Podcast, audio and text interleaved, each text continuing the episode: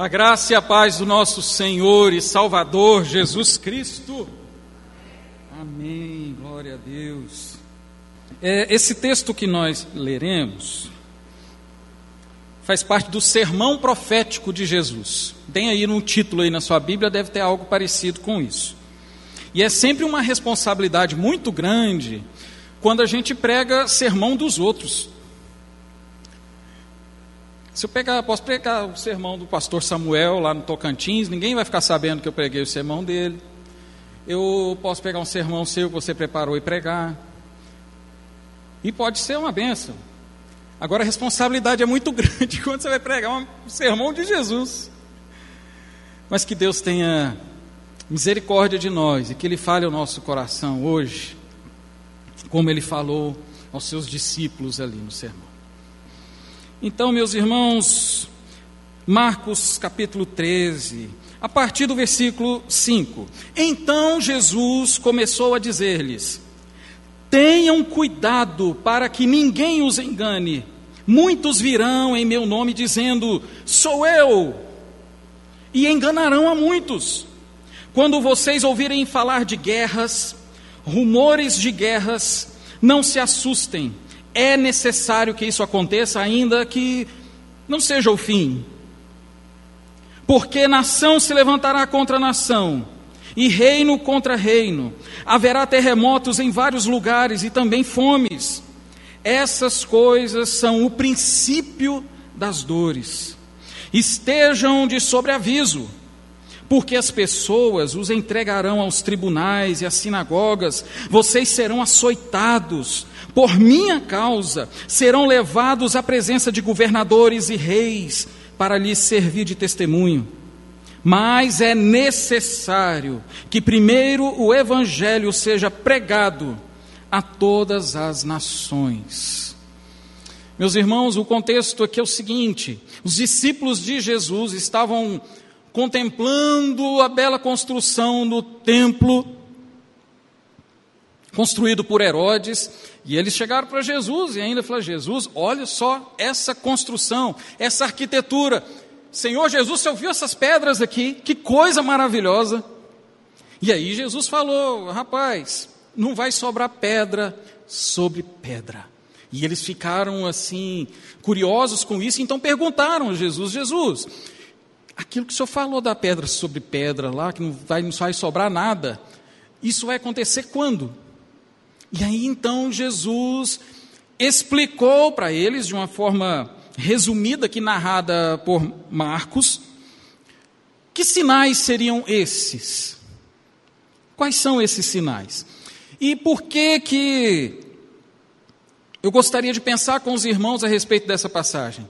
Porque durante a semana, conversando com algumas pessoas, deve ter acontecido com você ao ver tragédias, morro caindo, Petrópolis e Covid, e agora guerra. Antes era rumor de guerra e agora estourou mesmo a guerra. E é inevitável que a gente se pergunte, rapaz, Jesus está voltando. E me perguntaram essa semana no hospital, falaram assim, pastor, Jesus está voltando, né? Isso é um sinal de que Jesus está voltando. Então, Jesus fala a respeito dessas coisas. É, eu sou uma pessoa muito, eu gosto muito da, da escatologia, de pensar no futuro, né, naquilo que Deus é, tem proposto para o seu povo, o que, que vai acontecer. Mas é claro que existem certos exageros de tentarem acertar o dia da volta de Jesus. Algumas seitas surgiram com este intuito de quererem calcular o dia da volta de Jesus. Muitas erraram muitas vezes, inclusive. Mas aqui não é o meu propósito falar para você que Jesus vai voltar semana que vem. Ou que Jesus vai demorar mais uns três anos para voltar. Não, não, é esse, não é essa a minha intenção e eu estaria pecando se eu fizesse uma coisa dessa. Porque o próprio Jesus fala que o dia e a hora é o Pai que sabe. Isso não nos foi revelado. Não cabe a nós. Então, o que, que cabe a nós? Enquanto nós estamos vivendo dias assim, e que a teologia, que a própria Bíblia explica isso para nós. Nós estamos vivendo os últimos dias. Haverá o tempo da tribulação, momentos difíceis que são esses últimos dias, e haverá o dia da muita tribulação. A tribulação será acentuada de tal forma que muitos cristãos vão perceber, falar, opa, agora Jesus está voltando. Então são alguns sinais que Jesus quer ensinar para os seus discípulos que serviram para aquela época, porque realmente no ano 70 o templo foi destruído. Mas a partir do momento que Jesus inaugura o reino dele aqui na face da terra, os cristãos já são submetidos a tribulações. E nós não escapamos disso. E agora Jesus está ensinando agora como que nós vamos reagir, o que nós devemos fazer enquanto nós vemos os sinais e como nós devemos agir então. Nós podemos pensar em fugir disso tudo, mas não tem como. E uma frase que chamou muita atenção de ontem para hoje foi a do presidente da Ucrânia. Porque o presidente dos Estados Unidos ofereceu uma chance de fuga, de tirar de lá. E vocês viram na, nas reportagens o que ele respondeu. Ele falando assim: a minha luta é aqui. Eu preciso é de munição, eu não preciso de carona. Ele falou: a minha luta é aqui, eu vou lutar. Então é mais ou menos esse sentido que a gente quer trazer aqui para os irmãos. Que nós vivemos uma vida de lutas, nós estamos nessa guerra, e a gente não deve, não é pensar em fugir dela, mas é a gente ser municiado por Deus, pela Sua palavra, pelo poder do Espírito Santo, porque a nossa luta é aqui. Os irmãos, a primeira coisa que Jesus ensina aqui é uma, uma advertência que ele deixa para, para os seus discípulos: tenham cuidado, tenham cuidado com os falsos cristos, ele estava dizendo: olha, quando vocês começarem a ouvir sobre guerras, rumores de guerra, terremotos, coisas acontecendo, que deixa o nosso coração abalado e a gente fala: e agora? O que que. Muitos falsos cristos vão surgir. E a gente vê na história da igreja, você vê nas cartas, nessas cartas menores aqui, todas vão falar e vão combater falsos ensinos, de falsos mestres. E aqui Jesus está alertando: olha, nos últimos dias vão surgir vários Cristos, que eles vão aproveitar a fragilidade do nosso coração, talvez a fragilidade da sua fé, talvez o seu desespero. Porque até mesmo Jesus diz aqui: não assusteis com essas coisas. Não precisam ficar assustados com essas coisas. Ainda não é o fim. Mas essas notícias, as tribulações, as doenças, essas coisas afetam e podem abalar a nossa fé. E a gente pode recorrer a um Jesus que é mais flexível, a um Jesus melhor que vai nos tirar daquela situação de uma maneira mais fácil. Jesus está alertando aqui porque nós devemos olhar para os sinais e ao mesmo tempo a gente olhar para Cristo e mantermos firme a nossa fé nele. Meus irmãos, nós servimos a falsos cristos. Não é que se aparece um Henrique Cristo aqui vestido com aquela roupa que é conhecida, roupa de Jesus, ele fala, olha, esse é, esse é o novo Cristo. Não é assim. Todas as vezes que nós começamos a dar ouvidos a outro evangelho, que não é o evangelho de Jesus, que não é o evangelho que está na palavra dele, nós estamos seguindo, correndo o risco de seguirmos a falsos cristos. Nós seguimos a falsos cristos quando nós seguimos a falsos evangelhos. E isso tem muito por aí porque nós queremos um Jesus que se adapte a nós. Nós queremos um Jesus que nos faça conquistar o nosso reino pessoal. E não é um Cristo que veio para implantar o reino de Deus, mas a gente prefere aquele que que deseja, que trabalha para construir o nosso reinozinho particular. E é por isso que Jesus aqui alerta os seus discípulos: olha, e esses falsos cristos vão enganar a muitos, mas vocês fiquem firmes, tenham cuidado. E quais as formas que nós devemos ter de tomar cuidado quando nós ouvirmos outro evangelho? Nós comparamos com o evangelho que foi revelado na palavra de Deus, com as palavras de Jesus. É assim que nós devemos fazer. Verificar se isso está na palavra ou não. Tenham cuidado. Olhem para os sinais. Sim. Mas olhe para Jesus. Não deixe de tirar os seus olhos do autor e consumador da nossa fé, como diz carta aos Hebreus. E assim a gente mantém firme o nosso foco no Senhor Jesus. Outra coisa que ele vai nos ensinar aqui, que nós devemos ter cuidado, sim, com os falsos cristos. Mas no versículo 9 aqui, Jesus diz: estejam preparados. Nós devemos ter cuidado e nós devemos também estar preparados. Antes, nós devemos ter cuidado com os falsos cristos com as outras teologias e evangelhos que surgirão.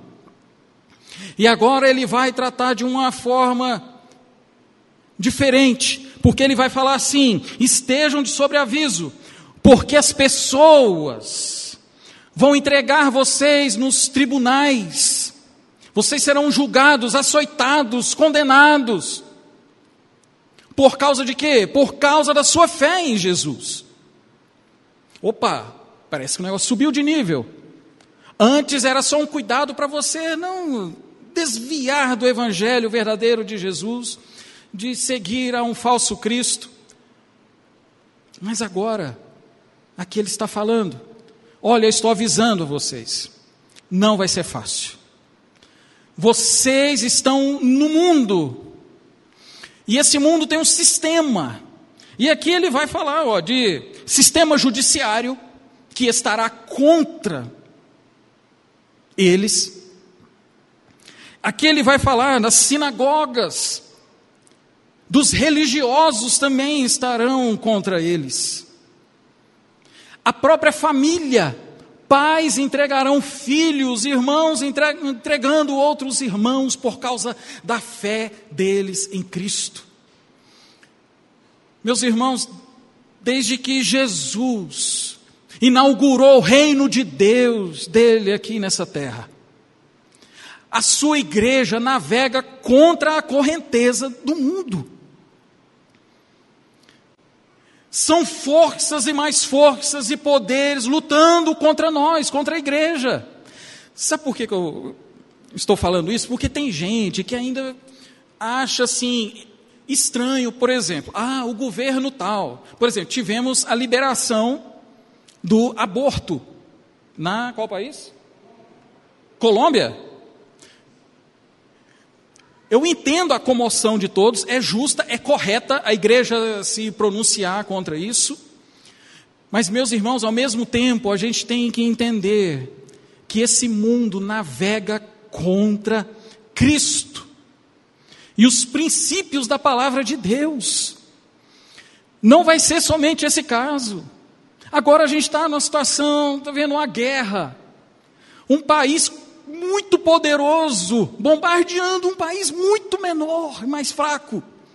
Uma guerra totalmente injusta. Meus irmãos, nós temos que ver os sinais, os desastres acontecendo, as guerras, as perseguições. E nós temos que olhar para isso e falar: não, mas isso é coisa própria do mundo. O mundo inteiro ainda não foi regenerado como nós fomos em Cristo Jesus. Nós nascemos de novo. Nós olhamos para a Bíblia e a gente vê sentido na palavra de Deus, a gente vê sentido isso na nossa vida. Nós achamos um absurdo o aborto. Porque nós sabemos que é um absurdo para Deus. É por isso que nós achamos que é um absurdo. Por que, que nós achamos um absurdo? Um tanque de guerra passar em cima de um carro de um idoso. Porque o nosso Deus é um Deus de vida. Meus irmãos, mas o mundo é assim.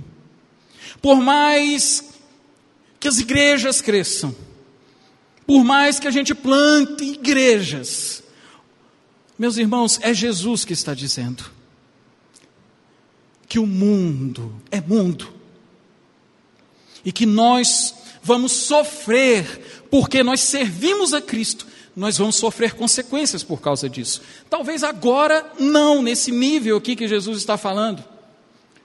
Nós vivemos perseguições, talvez muito mais leves. Você pode sofrer perseguição no seu trabalho, conversando com amigos, na sua família. Talvez você seja o único crente da sua família. Eu sei que você também passa um aperto lá.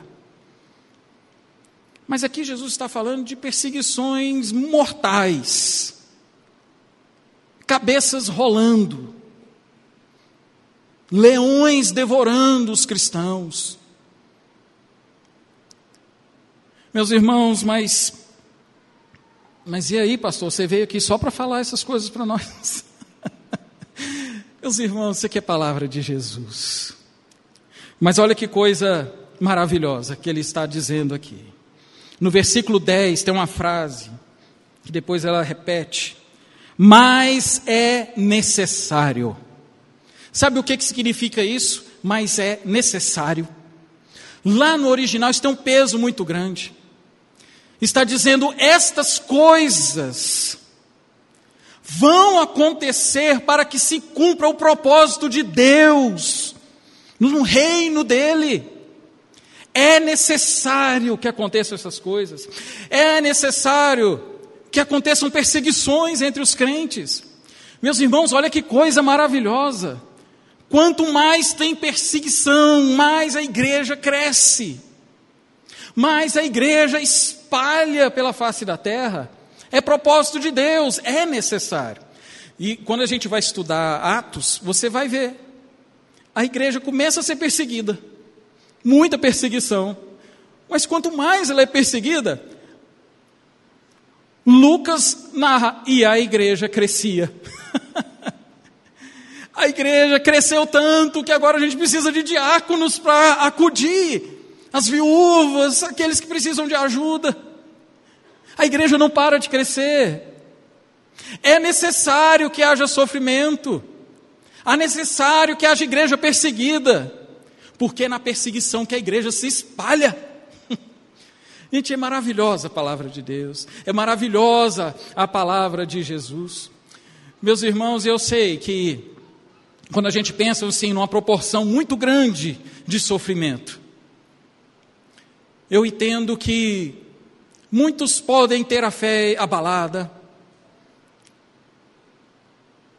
Mas, meus irmãos, nós devemos olhar para os exemplos que nós vemos na palavra de Deus. Esses dias, com os adolescentes, eu, eu trabalhei rapidinho sobre a vida de Estevão, testemunho de Estevão, primeiro Marte.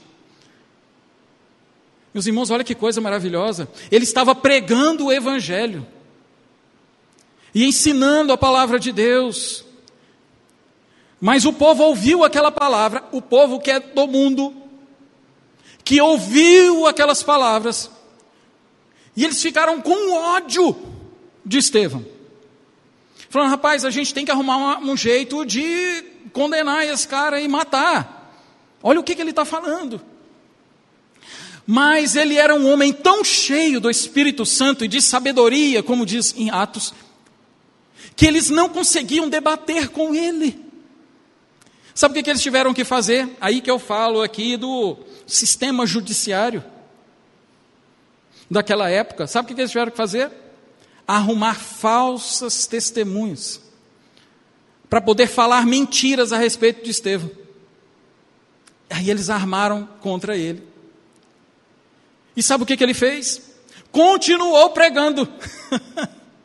Continuou pregando, falando do Senhor Jesus. Mas o coração daqueles que o ouviram encheu de ódio por ele. E ele foi morto, apedrejado. E enquanto as pedras batiam no seu corpo, Estevão olhou para onde? Aleluia. ele olhou para o céu e disse: Eu estou vendo a glória de Deus, eu estou vendo o seu filho Jesus em pé do seu lado, e as pedras indo sobre ele. Meus irmãos, no momento de maior perseguição, Estevão olhou para o alto e viu os céus abertos. Ele viu a glória de Deus, ele viu o Senhor Jesus. E ele ainda perdoou ainda aqueles que o matavam. E disse: Senhor, eles não sabem o que, é que eles estão fazendo. Não, Senhor. Orou como Jesus orou na cruz. Meus irmãos, olha que coisa maravilhosa. Seu coração é assim. Será que a gente não fica com um pouquinho de vergonha quando a gente escuta o testemunho de Estevão? Meus irmãos, e há uma terceira coisa aqui que Jesus fala aos seus discípulos, está no versículo 10. De novo a frase. Mas é necessário que primeiro o Evangelho seja pregado a todas as nações. Você já ouviu falar muito, é, estudado Apocalipse, escatologia, né? Fizeram essa pergunta para mim essa semana. Pastor, mas será que o Evangelho já foi pregado para todo mundo? Será que falta quanto ainda para Jesus voltar? Né? E a aquela frase clássica também: vamos apressar a volta de Jesus, vamos evangelizar. Mas aqui é no sentido, é de propósito. O que, é que nós devemos fazer? Nós devemos ter cuidado quando nós estamos vendo esses sinais, a gente deve ficar alerta, falar, tem que ter cuidado com os falsos cristos. Quando nós vemos os sinais, nós devemos estar preparados, porque essas tribulações, essas dificuldades, uma hora vai apertar a gente, vai apertar a nossa fé, vai nos colocar em momentos difíceis. E outra coisa, nós devemos pregar o Evangelho. O que, que nós devemos fazer se nós estamos passando por perseguição? Vamos pregar o Evangelho. O que, que nós devemos fazer se tem vários Cristos aparecendo? Nós devemos pregar o Evangelho. Foi isso que eu falei para essa pessoa que eu estava conversando essa semana.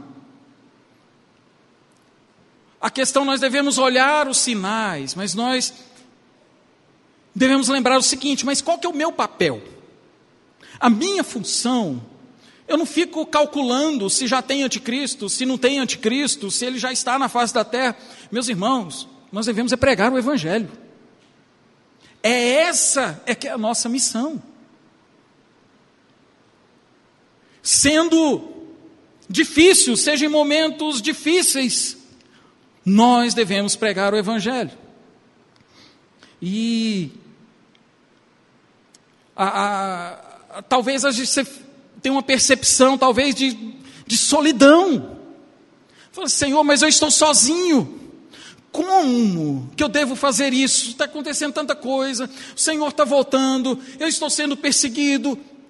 Como que eu vou pregar o Evangelho? Aqui tem uma palavra gloriosa de Jesus, que está no versículo 11, que diz assim: Quando, pois, levarem vocês para os entregar, não se preocupem com o que irão dizer, mas digam que lhes for concedido naquela hora. Porque não são vocês que estão falando, mas o Espírito Santo. Meus irmãos, nós devemos ser um povo cheio do Espírito Santo. Desde quando escolheram Estevão lá em Atos, escolheram homens cheios do Espírito Santo. E na narrativa de Lucas, lá em Atos, vai falar: e Estevão, cheio do Espírito Santo. Meus irmãos, nós passaremos por muitas lutas, mas nós não combatemos na nossa própria força.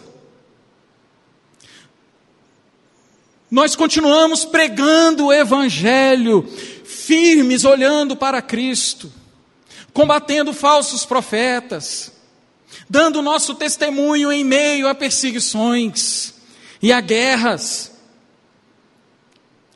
Nós podemos fazer isso sim e pregar o Evangelho, cheios do Espírito Santo. Ele é o nosso Paráclitos, aquele que está conosco e nos fortalece, que nos mantém de pé. É o Espírito Santo que fará isso por nós. É, esses sinais, como que a gente pode olhar para esses sinais? Meus irmãos, esses sinais que nós vemos, as guerras, as enxurradas, as pandemias, tudo isso é sinal da volta de Jesus, sim. Mas sabe o que, que esses sinais também devem produzir em nós? É que a gente se lembre que nós não pertencemos a esse lugar. Nós devemos olhar para esses sinais, para as nossas aflições, para o seu problema que você está passando hoje. E a gente lembrar que o Senhor Jesus um dia virá com poder e glória.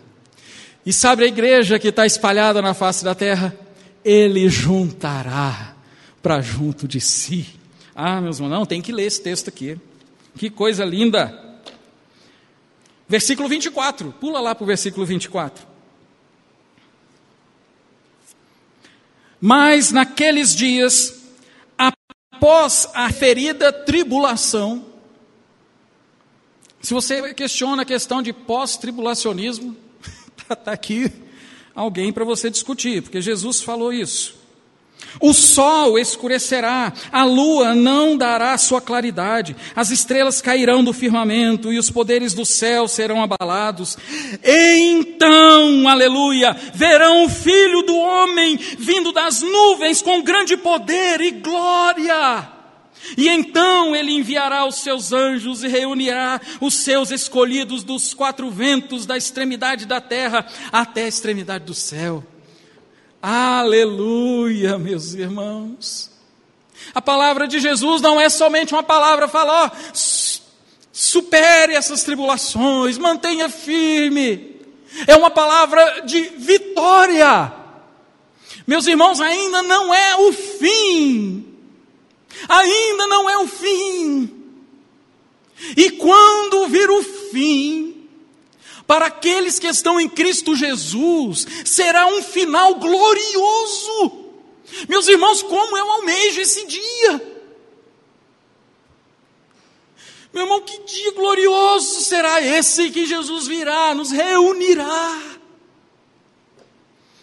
Meus irmãos, é essa que deve ser a nossa expectativa, a nossa esperança. E por que que nós devemos pregar o evangelho ao mundo inteiro? Porque essa é a esperança que nós temos para trazer ao mundo. Porque o mundo jaz o maligno, o mundo já está entregue à sua destruição, mas o Senhor tem os seus eleitos na face da terra, que Ele quer reunir os seus cordeirinhos, Ele quer salvar o seu povo. E nós fazemos isso pela pregação do Evangelho, cheios do Espírito Santo. Louvado seja o Senhor, meus irmãos. O fim é, vai, será glorioso para aqueles que estão em, em Cristo Jesus. Não será glorioso para aqueles que não estão em Cristo Jesus. Para aqueles que ainda confiam em si mesmos, estão longe de Deus, estão mortos nos seus pecados, querem viver a vida dessa forma. Mas, meus irmãos, apesar de tantas coisas de, que estão acontecendo, diz tudo que eu falei aqui.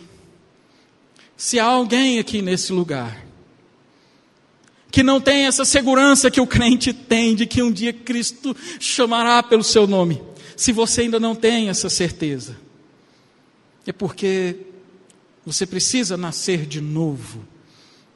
Você precisa se render a Cristo Jesus. E você fará parte daqueles que um dia o Senhor Jesus no último dia, Ele virá, no dia do Senhor, para nos salvar desse mundo, nos dar um novo corpo, sem pecado. Meus irmãos, que dia glorioso será esse, o dia da vitória do nosso Senhor Jesus. Vamos orar? Ó oh Deus, nós te agradecemos por tua palavra. Deus, que a palavra de Jesus que foi pregada aqui hoje entre nos corações. Que a obra do teu Espírito Santo, porque é o teu Espírito que regenera, que transforma, que abre a mente, que abre o coração, que mostra o pecado. Deus, que o teu Espírito também mostre a salvação que há em Cristo Jesus. Senhor Deus, e se a gente ficar aflito, se a gente fica assustado pelas coisas que acontecem, Deus, volve os nossos olhos para ti e que a gente contemple na tua verdade, que é a palavra do final glorioso que nós teremos com Jesus. Senhor Deus, obrigado por tão grande salvação. Abençoa o teu povo na face da terra. Que o teu evangelho seja pregado na Rússia, que o teu evangelho seja pregado na Ucrânia todos aqueles refugiados e crianças que estão indo para outros países, que essa seja a oportunidade deles conhecerem o Evangelho da salvação, o Evangelho de Cristo Jesus. Ó Deus, onde houve, ó Deus, aquelas chuvas, inundação lá em Petrópolis, ó Deus, tenha misericórdia daquele povo, mas também, ó Deus, que as igrejas testemunhem do Evangelho e da salvação do Senhor, que haja salvação naquele lugar, que as igrejas que foram prejudicadas, Deus, que elas cresçam muito mais agora, em nome de Jesus, ó Deus, é que nós oramos, porque nada pode deter a igreja do Senhor Jesus as portas do inferno não prevalecerão contra a igreja do Senhor. E é por isso, ó Deus, que nós louvamos o teu nome. Louvado seja o Senhor Jesus. Amém.